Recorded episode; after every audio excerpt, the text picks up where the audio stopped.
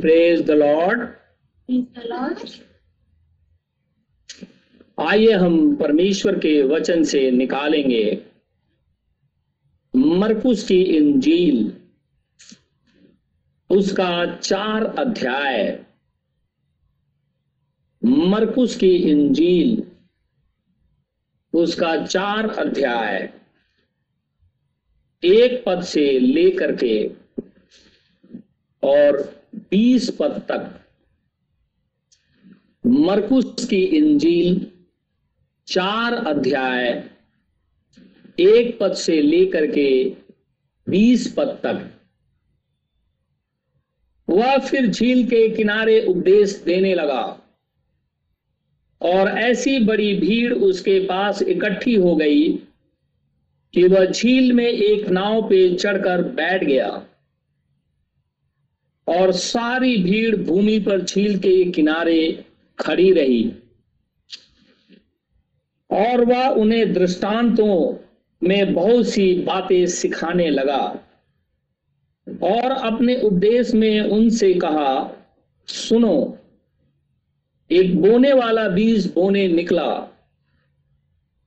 बोते समय कुछ मार्ग के किनारे गिरा और पक्षियों ने आकर उसे चुभ लिया। उस पथरीली भूमि पे गिरा जहां उसको बहुत मिट्टी ना मिली और गहरी मिट्टी ना मिलने के कारण जल्द उग आया। और जब सूर्य निकला तो जल गया और जड़ न पकड़ने के कारण सूख गया। कुछ झाड़ियों में गिरा और झाड़ियों ने बढ़कर उसे दबा दिया और वह फल ना लाया। परंतु कुछ अच्छी भूमि पर गिरा और वह उगा और बढ़कर फलवंत हुआ और कोई 30 गुना, कोई 60 गुना और कोई 100 गुना फल लाया।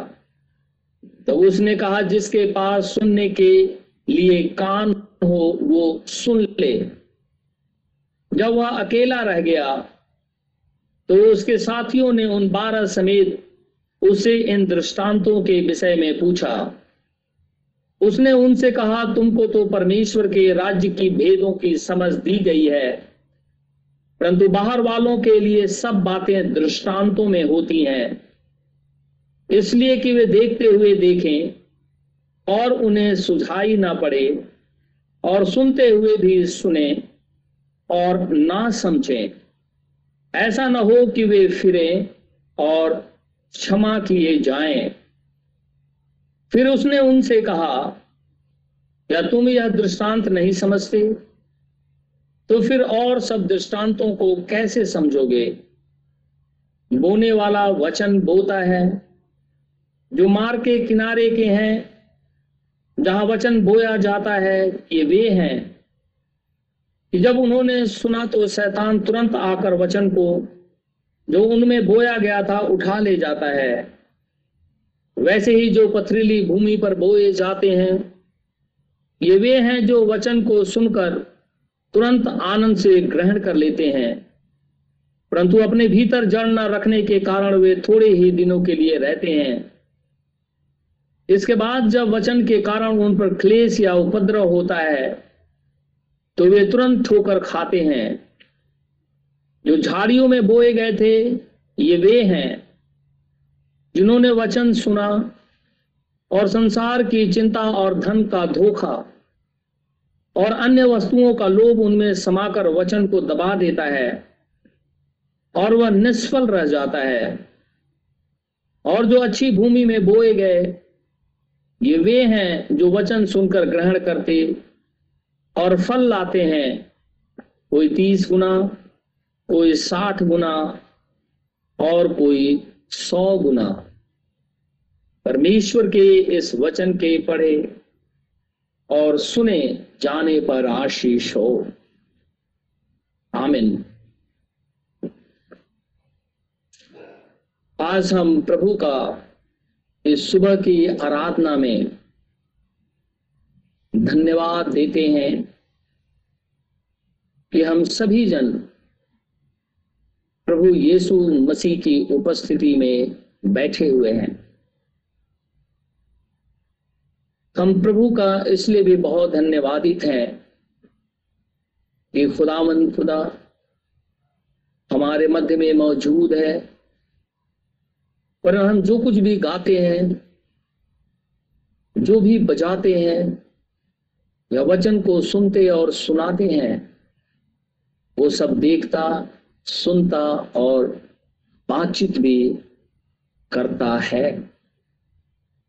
इसीलिए आज हमारे पास फिर से एक मौका है कि अगर शुद्ध बीज जो परमेश्वर का वचन है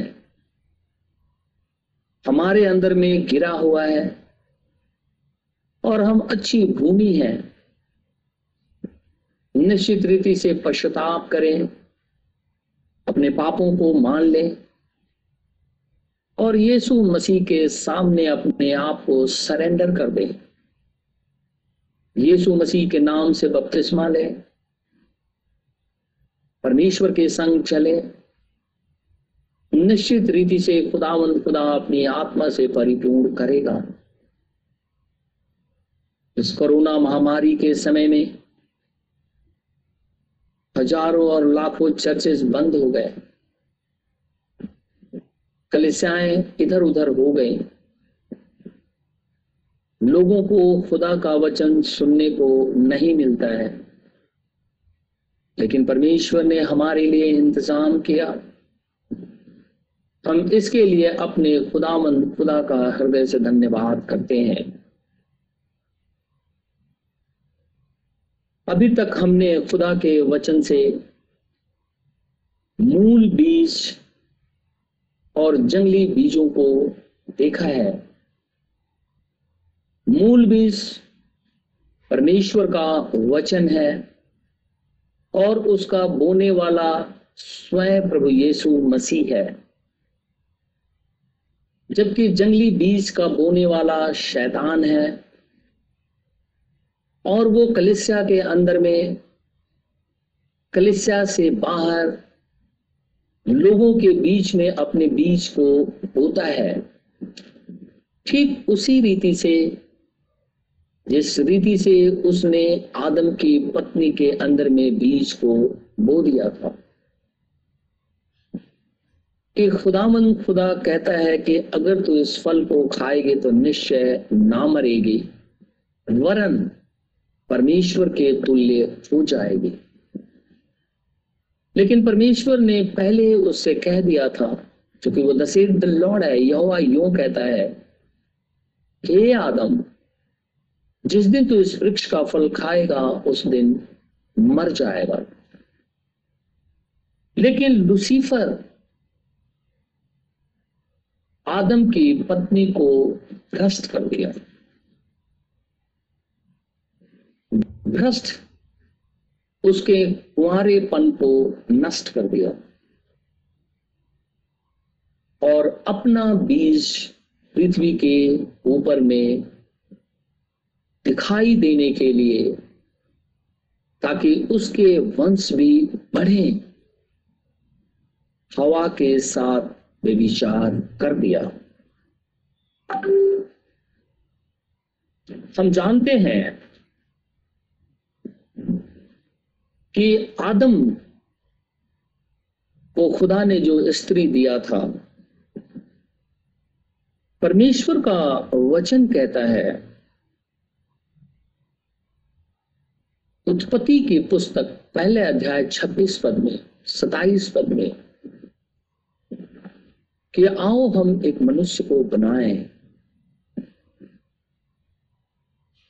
और अपने स्वरूप के अंदर में बनाएं, क्योंकि वचन बीज है। तो उस समय जब परमेश्वर ने आदम को बनाया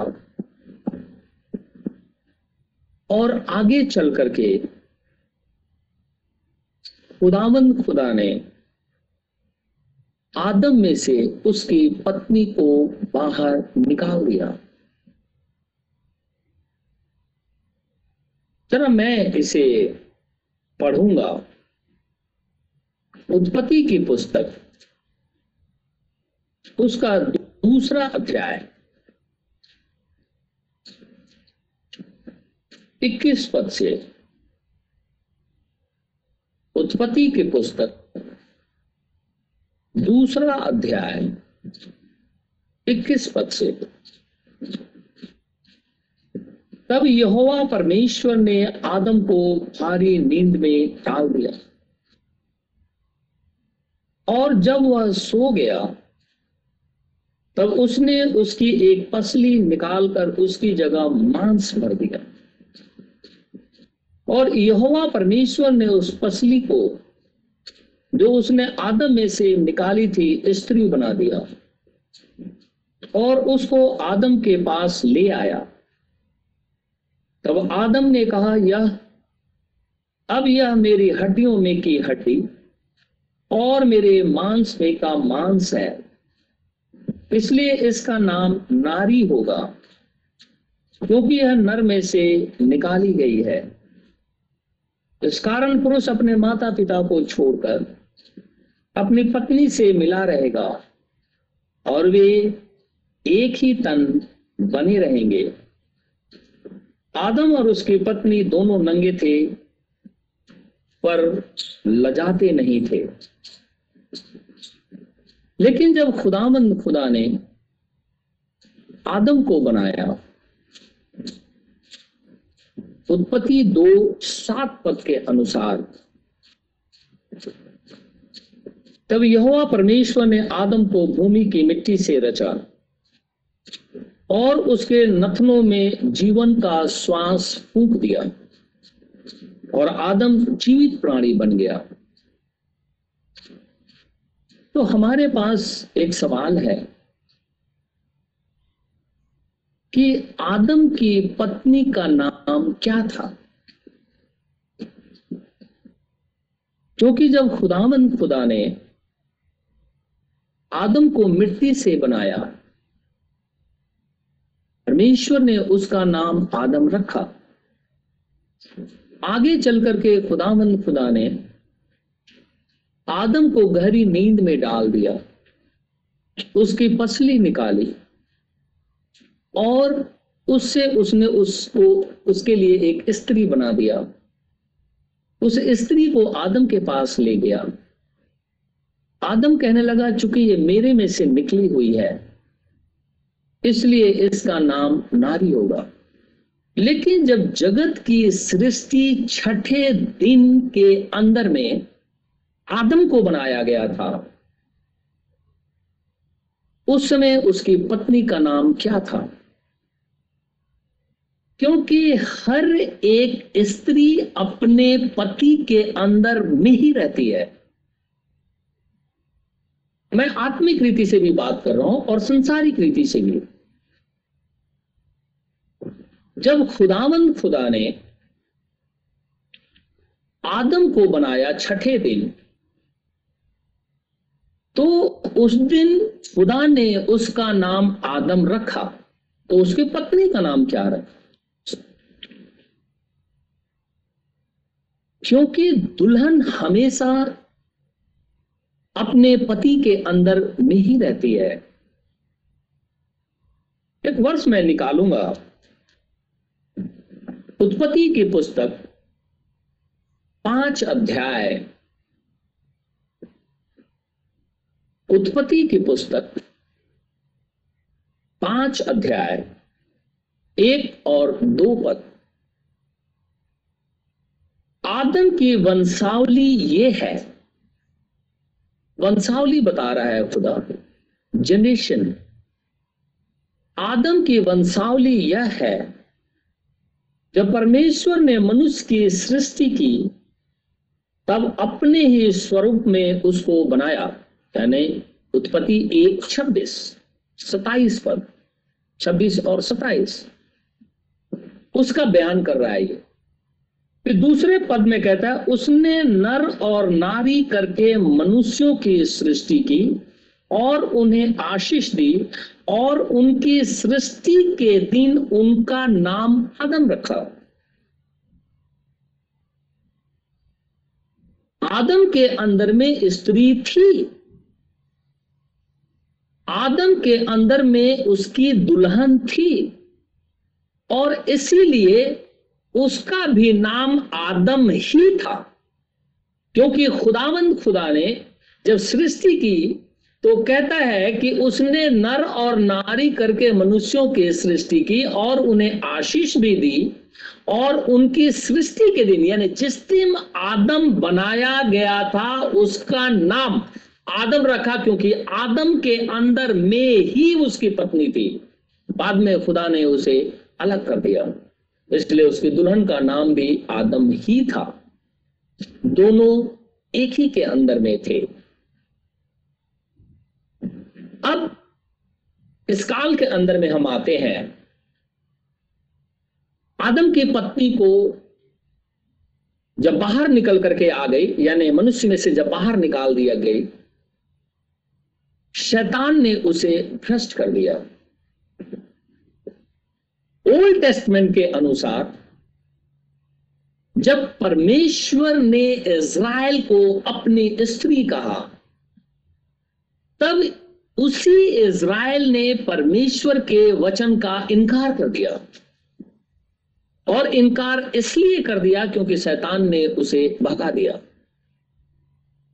वही परमेश्वर जब यीशु मसीह में होकर के आया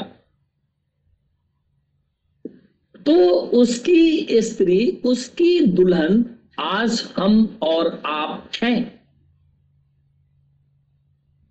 और पौलुस कहता है कि मैं तुम्हें एक कुंवारी दुल्हन की नाई यीशु मसीह को सौंप देना चाहता हूं, लेकिन डरता हूं कि जिस रीति से आदम की पत्नी को शैतान ने भ्रष्ट कर दिया, कहीं तुम भी भ्रष्ट ना किए जाओ। अब आधी रात को धूम मची है, वचन आ रहा है, यानी यीशु मसीह आ रहा है,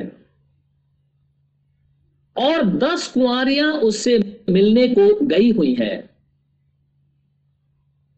अब हम चेक करेंगे अपने आप को कि कहीं हम मूल वचन से हट करके भ्रष्ट तो नहीं कर दिए गए।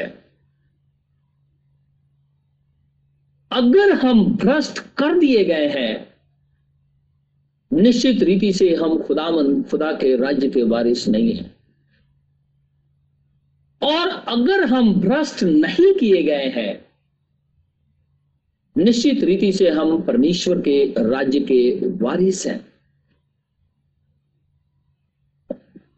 जब तक हम यीशु मसीह के अंदर में हैं, तब तक शैतान हमें भ्रष्ट नहीं कर सकता। शैतान कलीसिया को कैसे भ्रष्ट करता है? गलत बीज बो करके। शैतान कलीसिया करता है गलत बीज बो करके, यानी वचन में मिलावट करके।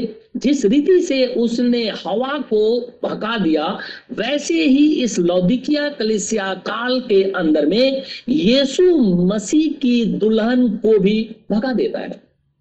लेकिन जब तक हम यीशु मसीह के अंदर में हैं, तब तक हम बहकाए नहीं जाते हैं। हम ध्यान से अगर देखें तो ये 10 कुंवारियां जो हैं, इनके अंदर में भी बीज बोया गया है, वचन बोया गया है।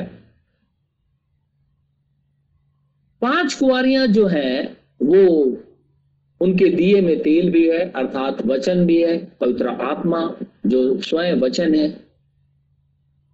दूसरी तरफ ये मूर्ख कुंवारियां भी हैं जिनके अंदर में थोड़ा वचन है, थोड़ा पवित्र आत्मा, और लेकिन ये दोनों एक साथ हैं, ये 10 एक ही साथ हैं। आज संसार के अंदर में चीख पुकार मूर्ख कुंवारियों की मची हुई है। किस लिए? परमेश्वर की आत्मा के लिए, परमेश्वर के वचन के लिए। इसी पृथ्वी के ऊपर में परमेश्वर की दुल्हन भी है। मैं फिर से एक बार कहूं, जब तक हम यीशु मसीह के अंदर में हैं तब तक शैतान हमें बहका नहीं सकता है। जब तक वो स्त्री आदम के अंदर में थी और उसका भी नाम आदम ही था सृष्टि के दिन, क्योंकि सृष्टि के दिन नर और नारी बनाए गए थे, तब तक वो बहकाई नहीं गई थी। लेकिन जैसे ही वचन से बाहर निकल करके आई, जैसे ही वो आदम में से बाहर निकल करके आई, आज जैसे ही कलीसिया यीशु मसीह जो वचन है उसमें से बाहर निकल करके आती है, वैसे ही भ्रष्ट कर दी जाती है, क्योंकि शत्रु सामने खड़ा रहता है। अब देखने वाली बात यह है कि ये दसों कुंवारियां एक साथ हैं। आप ध्यान से देखेंगे तो ये बाहर जो मूर्ख कुंवारियों का आज चीख पुकार मचा हुआ है, वो ये कहते हैं कि देखो हम यीशु मसीह के नाम से चमत्कार करते हैं, हम प्रभु यीशु मसीह के वचन को भी मानते हैं, हम यीशु मसीह के आगमन का भी इंतजार कर रहे हैं। लेकिन जब आप वचन से उसे तौलते हैं, मापते हैं, तो हम देखते हैं कि वो वचन से हट के है। और रह कहां रहे हैं वो लोग? हमारे साथ ही। इसीलिए यीशु मसीह कहता है कि कहीं ऐसा ना हो कि ये चुने हुओं को भी भरमा दे, क्योंकि जब हम उनकी तरफ नजर उठा करके देखते हैं तो वो भी प्रेस करते हैं, वो भी चमत्कार दिखाते हैं, वो सारे कामों को करते हैं, और इसके बावजूद भी कहते हैं कि हम यीशु मसीह के लोग हैं। लेकिन आश्चर्य की बात है कि अगर हम यीशु मसीह की दुल्हन हैं और यीशु मसीह वचन है, तो वचन से हम कैसे अपने आप को अलग कर सकते हैं? यानी कोई ये कहे कि हम प्रभु यीशु मसीह के अंदर में हैं और वचन पर अविश्वास करे, तो क्या वो वचन के अंदर है? नहीं। अगर हम यीशु मसीह के अंदर में हैं तो हम यीशु मसीह पर विश्वास करते हैं, क्योंकि यीशु मसीह परमेश्वर का वचन है और इसी वचन के द्वारा सारी चीजों की सृष्टि हुई है। यही मूल बीज है और इसी को खुदावन खुदा बोता है। अगर वो मूल बीज हमारे अंदर में बोया गया है तो हम अपने आप को चेक करेंगे कि हम कहीं भ्रष्ट तो नहीं हो गए, या अभी भी हम यीशु मसीह के अंदर हैं। क्योंकि संसार के अंदर में कोलाहल मचा हुआ है, संसार के अंदर में चीख पुकार मची है, संसार के अंदर में चिल्लाहट है, सब लोग अपने आप को अपोस्टल्स, प्रोफेट, हीलर, हीलिंग करने वाले, इवन क्राइस्ट तक भी कहते हैं, और एंटी मैसेज वाले भी वो भी कहते हैं। कोई कोई तो अपने आप को कहता है कि ब्रैनहम हमें, और ब्रैनहम तो जीसस क्राइस्ट है। अब इसमें ब्रैनहम को हबी नबी मानते, वो लोग भी मानते हैं, लेकिन वो उसका दर्जा यीशु मसीह को दे देते हैं, जबकि हम उसे केवल प्रॉफिट कहते हैं। क्योंकि यीशु मसीह कहता है मैं अपनी महिमा किसी को नहीं दूंगा। तो आज इनकी चीख पुकार इस पृथ्वी के ऊपर में मची हुई है, लेकिन इसी पृथ्वी के ऊपर में अगर हमारा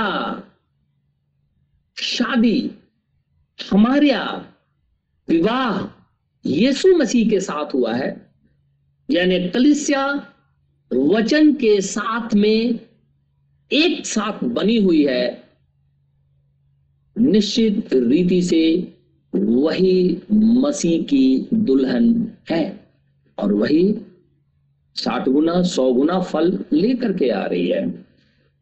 एक वर्ष मैं निकालूंगा प्रकाशित वाक्य की पुस्तक और उसका 19 अध्याय, प्रकाशित वाक्य की पुस्तक 19 अध्याय 5 पद से,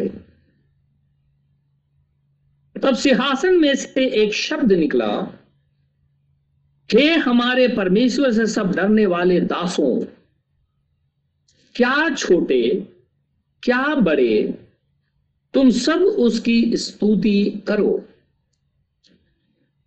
फिर मैंने बड़ी भीड़ का सा और बहुत जल का सा शब्द और गर्जन का सा बड़ा शब्द सुना, हालेलुया, क्योंकि प्रभु हमारा परमेश्वर सर्वशक्तिमान राज्य करता है।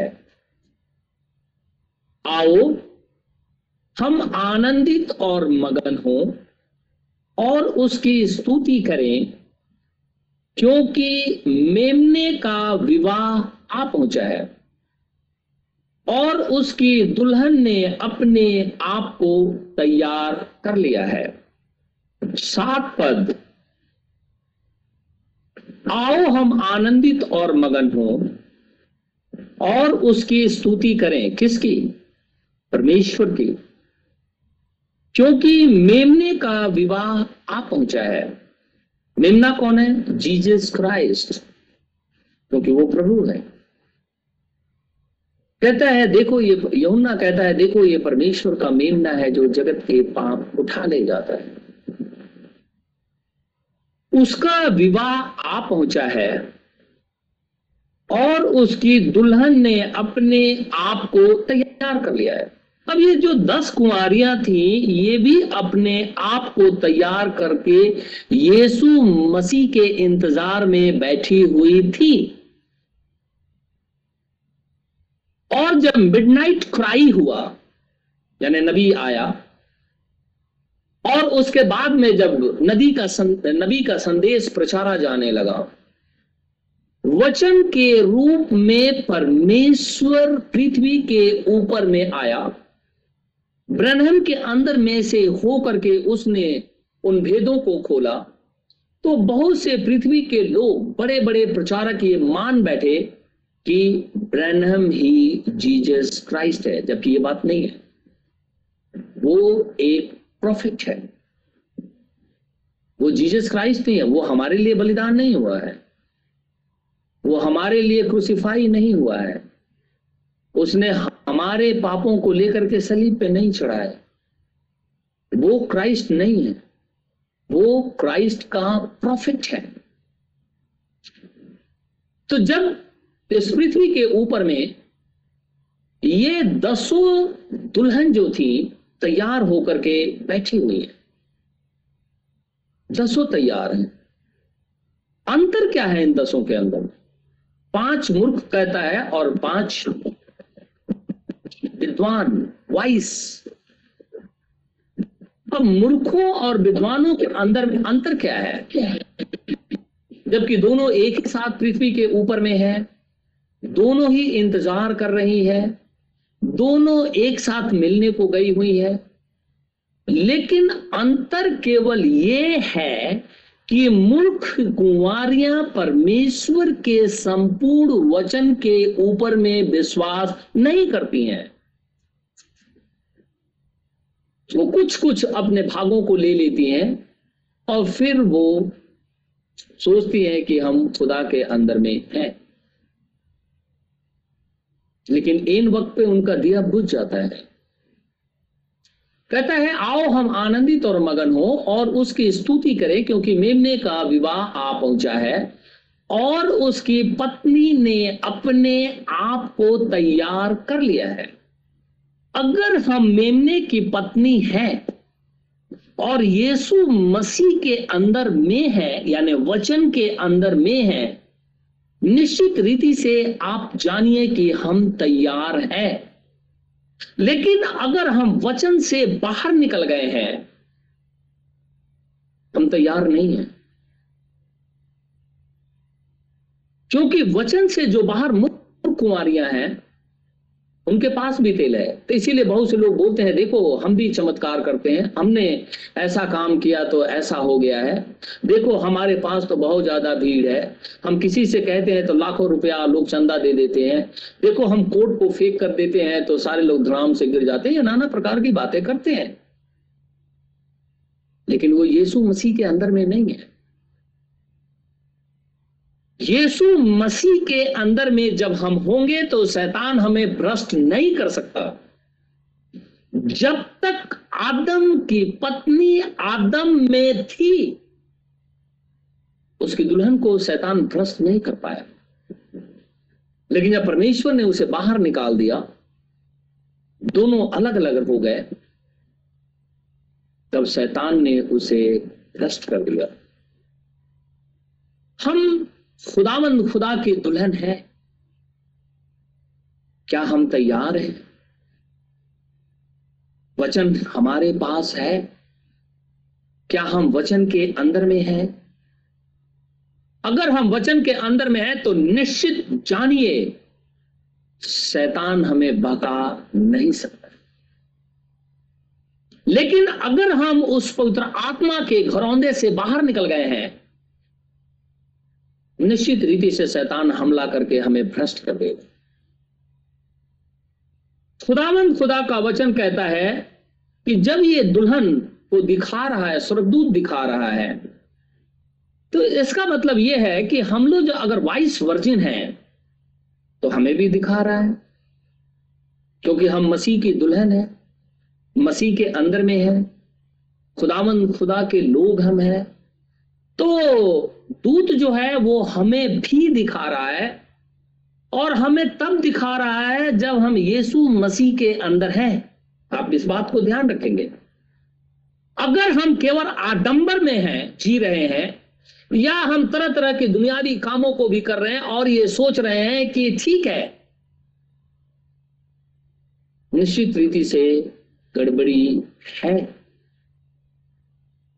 कहता है कि जब वो दुल्हन वचन के अंदर में है उसे शुद्ध और महीन और चमकदार मलमल पहनने को दिया गया है, और उसका अधिकार है कि उस गारमेंट को वो पहने। हमारे क्रिश्चियन मैरिज में हमने देखा है, आप भी देखते हैं और सब भाई बहन जानते हैं कि जब दुल्हन को तैयार किया जाता है, वाइट ड्रेस गाउन पहनती है वो, उसके लिए स्पेशल गाउन भी होता है, उसको पहन करके अपने दूल्हे से मिलने के लिए वो जाती है, और कहाँ जाती है? ऑल्टर पे जाती है, चर्च के अंदर में जाती है, और ऑल्टर पे जा करके ये खुदावंद खुदा के सामने वो को बांधती है, पति और पत्नी दोनों, कि हम दोनों एक हैं, चाहे गरीबी हो, अमीरी हो, लाचारी हो, गंदगी हो, बीमारी हो, अकाल हो, मुसीबत हो, कुछ भी हो, हम दोनों एक साथ बने रहो। पूरी तरीके से तैयारी करके और खुदावंद खुदा के ऑल्टर पे चली जाती है। अब यीशु मसीह आ रहा है और हमें पहनने के लिए चमकदार मलमल दिया गया है, और जब हम उस वस्त्र को पहनते हैं जो खुदावंद खुदा का वचन है, तो हम परमेश्वर के ऑल्टर के पास आ जाते हैं, और यीशु मसीह चूंकि हमारे लिए अपना लहू बहाया है, तो वो ये दावा करता है लोगों के सामने कि ये मेरी पत्नी है।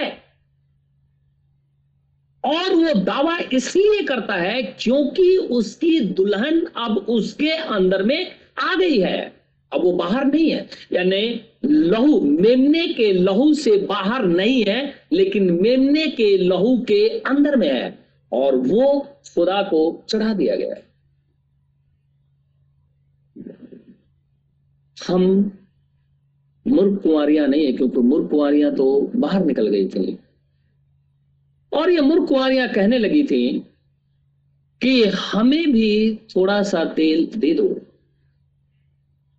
जब ऐसे लोग जब हमारे संपर्क में होते हैं, आपके संपर्क में होते हैं, जिनके पास वचन है, तो आपने देखा होगा वो कुछ चीजें हमारे में से लेकर के अदरक भी पीछे हट जाते हैं, हमारी ही बातों को लेकर के जो हम वचन सुनाते हैं उसमें से कुछ भाग को लेते हैं और पीछे हट जाते हैं। ये जो मूर्खकुमारियां थी, जब इनके दिए बुझने लगे तो ये परमेश्वर के वचन में जो उसकी दुल्हन बनी हुई थी उनसे कुछ भाग मांग रही थी, तो इन्होंने कहा हम नहीं देंगे। अगर तुझे खुदा के अंदर में आना है तो पश्चाताप करो और यीशु मसीह के अंदर में आ जाओ। लेकिन उन्होंने नहीं सुना, संसार के अंदर में आ गई, बहुत देर हो गया, तब तक दरवाजा बंद हो गया। और यहां कहता है 9 पद में, तब स्वर्गदूत ने मुझसे कहा, वो दूत उसको दिखा रहा था, कहता है मुझसे कहा, यानी यूहन्ना जो लिखने वाला है उससे कहता है, यह लिख कि धन्य वे हैं जो मेमने के विवाह के भोज में बुलाए गए। मेमने का विवाह का भोज कहां हुआ? पृथ्वी के ऊपर में लड़की के घर यानी कलीसिया के घर के अंदर में यीशु मसीह की शादी हुई, क्योंकि लड़की के घर में ही मैरिज होती है। और जब दुल्हा अपनी पत्नी को लेकर के अपने घर जाता है तो वहां विवाह का भोज वो देता है और लोगों से कहता है, दासों से कहता है, स्वर्गदूतों से कहता है, देखो मैं स्त्री ब्याह करके लाया हूं, आओ मेरे भोज में बैठो और खाओ और पियो, आनंद मनाओ। कहता है कि उसने मुझसे कहा, यह लिख के धन्य वे हैं जो मेमने के भोज ब्याह के भोज में बुलाए गए हैं। फिर उसने मुझसे कहा, ये वचन परमेश्वर के सत्य वचन है, ये खुदावंद खुदा का वचन है, ये जीवित परमेश्वर का वचन है। और वचन क्या है? परमेश्वर का बीज।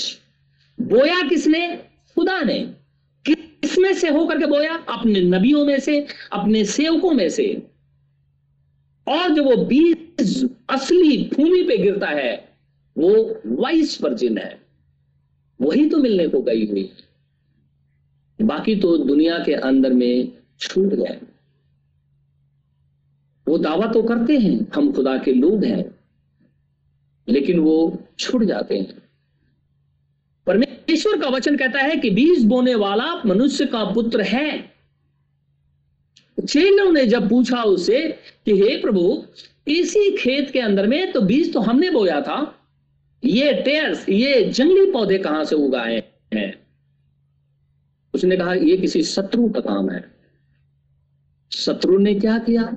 उसे मौका लगा, कलीसिया के अंदर में अपने बीज को बो करके चला गया।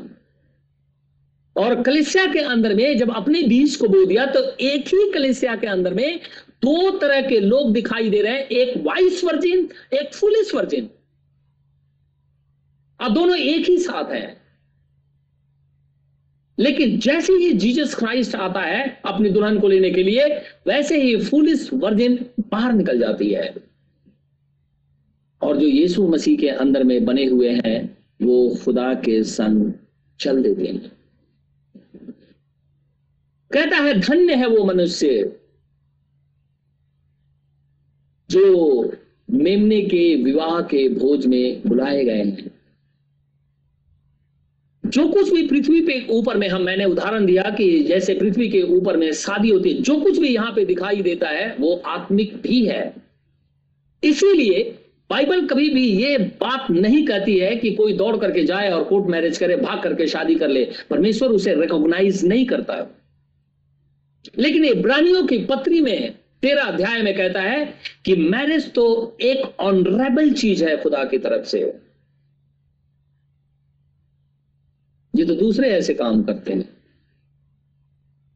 खुदावंद खुदा से अपने आप को बाहर निकाल देते हैं, फिर रोते रहते हैं। जब उन्हें तकलीफ होती है, एहसास होता है, तब वो रोने लगते हैं। लेकिन अगर यीशु मसीह के सामने रो के फुर्ती से वो प्रभु को ग्रहण कर लें, खुदा उन्हें माफ कर देगा।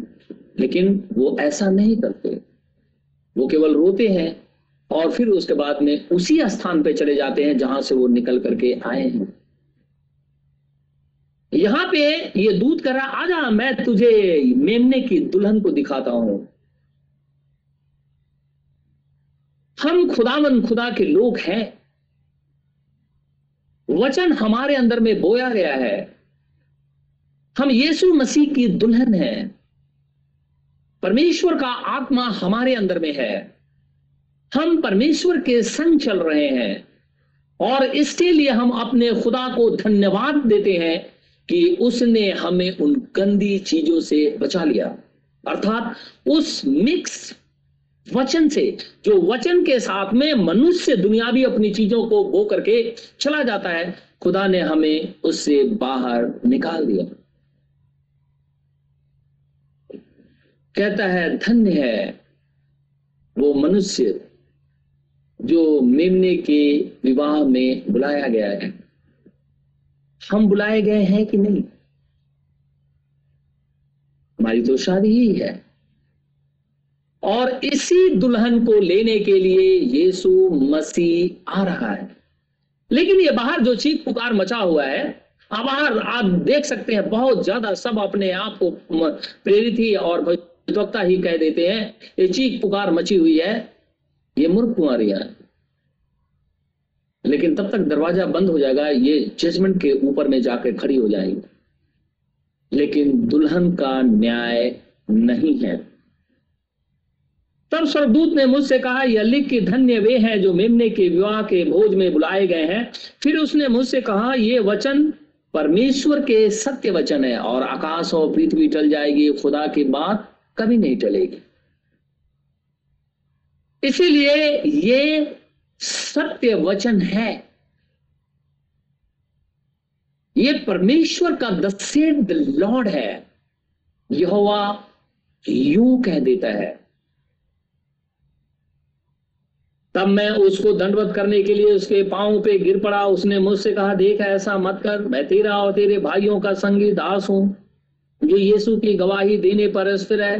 परमेश्वर ही को दंडवत कर, क्योंकि यीशु की गवाही भविष्यद्वाणी की आत्मा है। मैं उनकी बात नहीं कर रहा जो यीशु मसीह कहते हैं और यीशु मसीह की भी गवाही भी देते हैं। और जब हम उन्हें ध्यान से देखते हैं तो हम ये देखते हैं उनके दिए में तेल नहीं है, उनके पास खुदा का वचन नहीं है। वो संसारिक लोग हैं, तो संसार के अंदर में चल रहे हैं। आप जानिए, परमेश्वर न्यायी है। अगर हमारी आपकी जो खुदावंद खुदा के लोग हैं, अगर संसारिक रीति से हमारी शादी होती है और जब हम ऑल्टर के ऊपर में कॉल कर दिए जाते हैं परमेश्वर के सेवक के द्वारा, और ये दूल्हा और दुल्हन दोनों ऑल्टर पे चले जाते हैं, लेकिन उसी समय अगर कोई दूसरी स्त्री अगर उसी तरीके से ड्रेसअप होकर के, जैसे कि मेरी दुल्हन अगर ड्रेसअप हुई है वैसे कोई ड्रेसअप होकर के, वैसे ही वाइट गाउन पहन करके या जो कुछ भी पहन करके वो आ जाए, तो क्या हम उसे पहचान नहीं लेंगे? या खुदा का सेवक पहचान नहीं लेगा कि ये मेरी पत्नी नहीं है, इससे मेरी बात नहीं लगाई गई है, ये तो और ही कोई है जो बहुरूपिया बन करके आ गई है कि आज मेरी भी शादी है। आज ऐसे बहुत से लोग हैं, तमाम ऐसे सेवक हैं जो इस रीति से गाउन पहन करके चले आए हुए हैं और अपने आप को यीशु मसीह के लोग कहते हैं। और चूंकि उनके पास व्हाइट गाउन पहन के आए, लोग भ्रमित हो जाते हैं और भ्रमित इस मायने में भी हो जाते हैं, क्योंकि खुदावंद खुदा के लोगों को एक बात हमेशा ध्यान रखना चाहिए, वचन जरूर पढ़ें, बाइबल जरूर पढ़ें, क्योंकि ये खुदा का वचन है। जब आप पढ़ेंगे तो आप दूसरे के विषय में या कोई आपको बहकाने आएगा तो आपको तुरंत समझ में आएगा कि ये झूठ बोल रहा है। तो अगर कोई आडंबर, कोई बहुरूपिया बन करके अगर आ जाता है और वो ऑल्टर के पास भी आ जाता है, तो उस समय इनकार कर देते हैं मनुष्य होने के नाते कि मेरी पत्नी नहीं है, लेकिन मेरी पत्नी तो मेरे साथ खड़ी है जिसे कॉल कर दिया गया, अब इससे मेरी शादी हो रही। यीशु मसीह हमारा दुल्हा है। जब ये मूर्ख कुंवारियां चली गई, वैसे ही गाउन पहन करके और वो कहने लगी कि हमारे लिए दरवाजा खोल दे। वो कहता है मैं तुम्हें जानती नहीं, तू कौन है? बोले नहीं नहीं नहीं, हमने गवाही दी है तेरे नाम में, हम यीशु मसीह के नाम में गवाही दी, हमारे पास में भविष्यवाणी की आत्मा है। बोला ना, यीशु मसीह कहता है कुकर्म करने वाले निकल जाए यहां से। कुकर्म करने वाले वो लोग जो परमेश्वर के वचन पे अविश्वास करते हैं, वो भक्ति का भेष धरते जरूर हैं लेकिन परमेश्वर की सामर्थ का इनकार कर देते हैं। लेकिन अगर हम भक्ति का भेष धरते हैं तो परमेश्वर की सामर्थ को भी माने। केवल प्यार ही नहीं, परमेश्वर न्यायी भी है।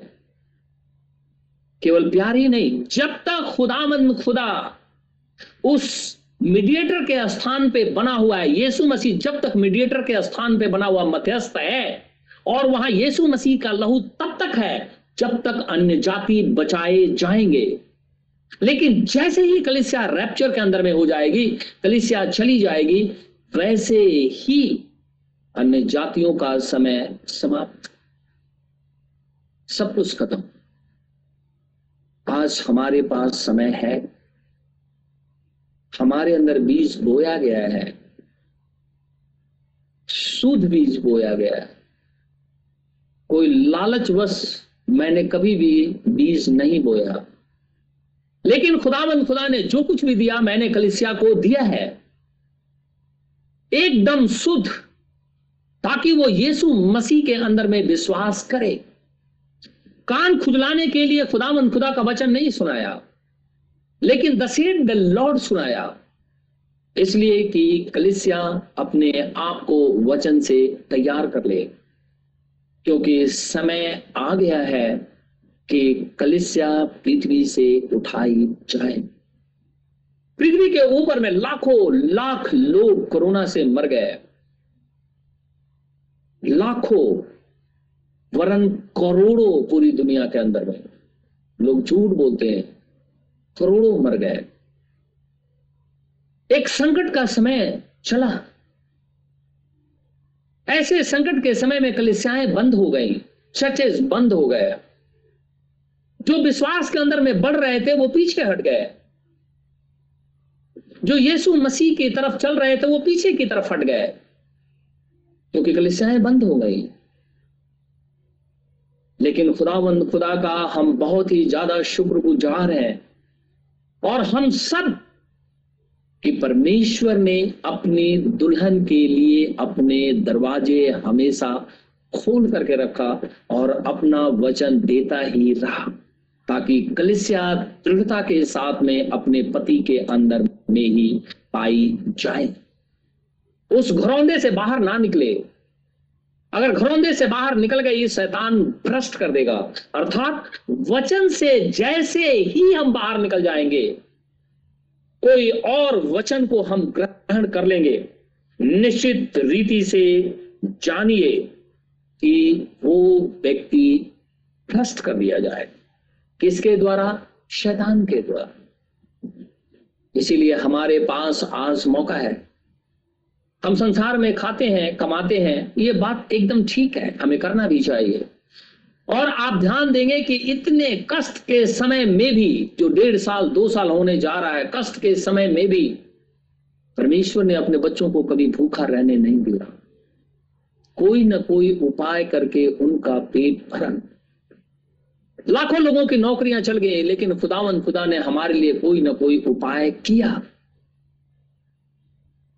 आत्मिक रीति से भी और संसारिक रीति से भी। अपने वचन को भी दिया और संसारिक अन्न को भी दिया।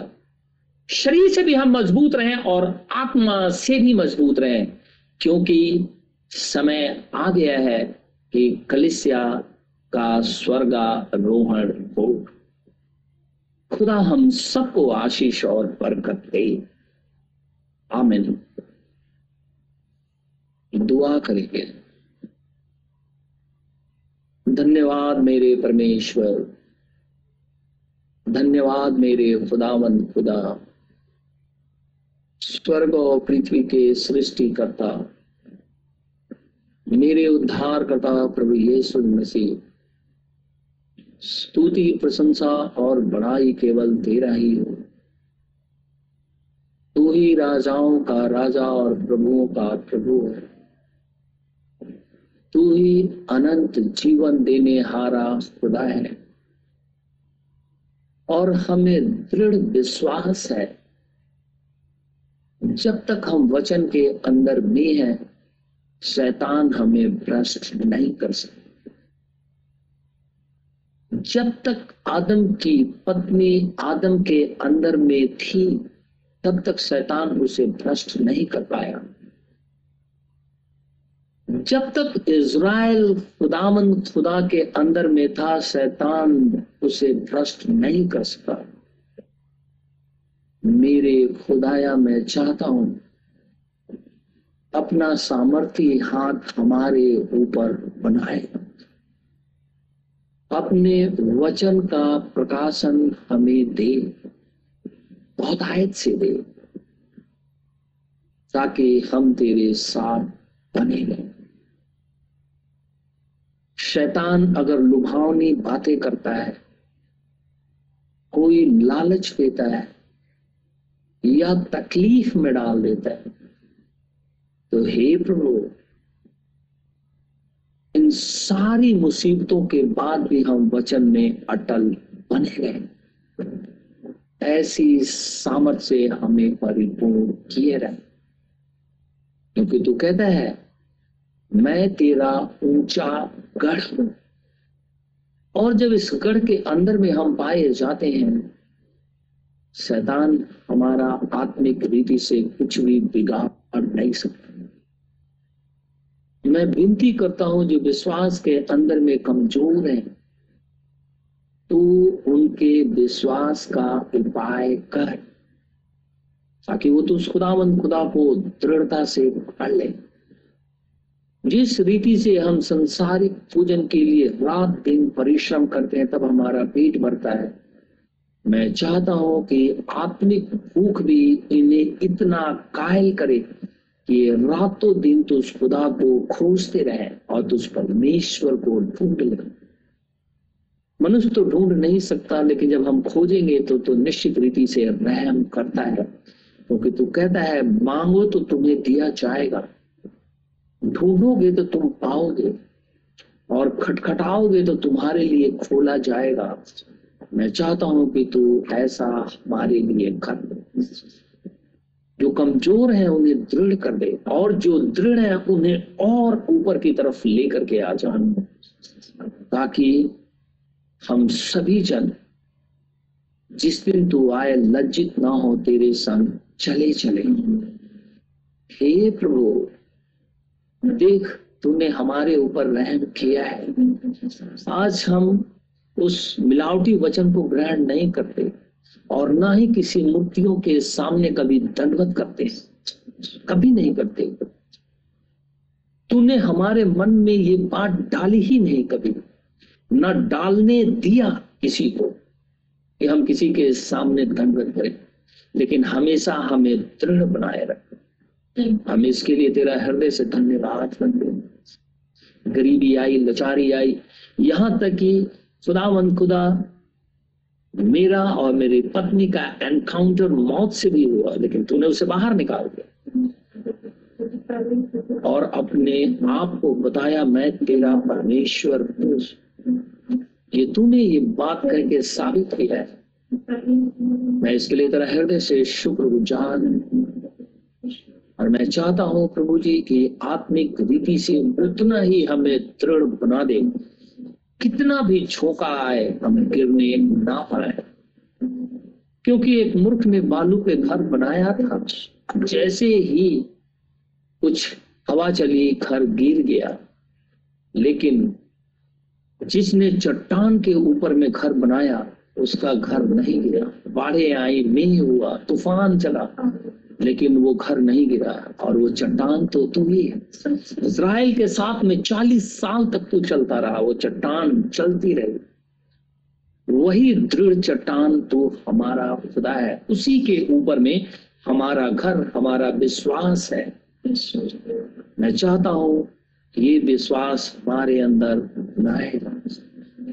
स्तुति प्रशंसा और बड़ाई केवल तेरा ही हो।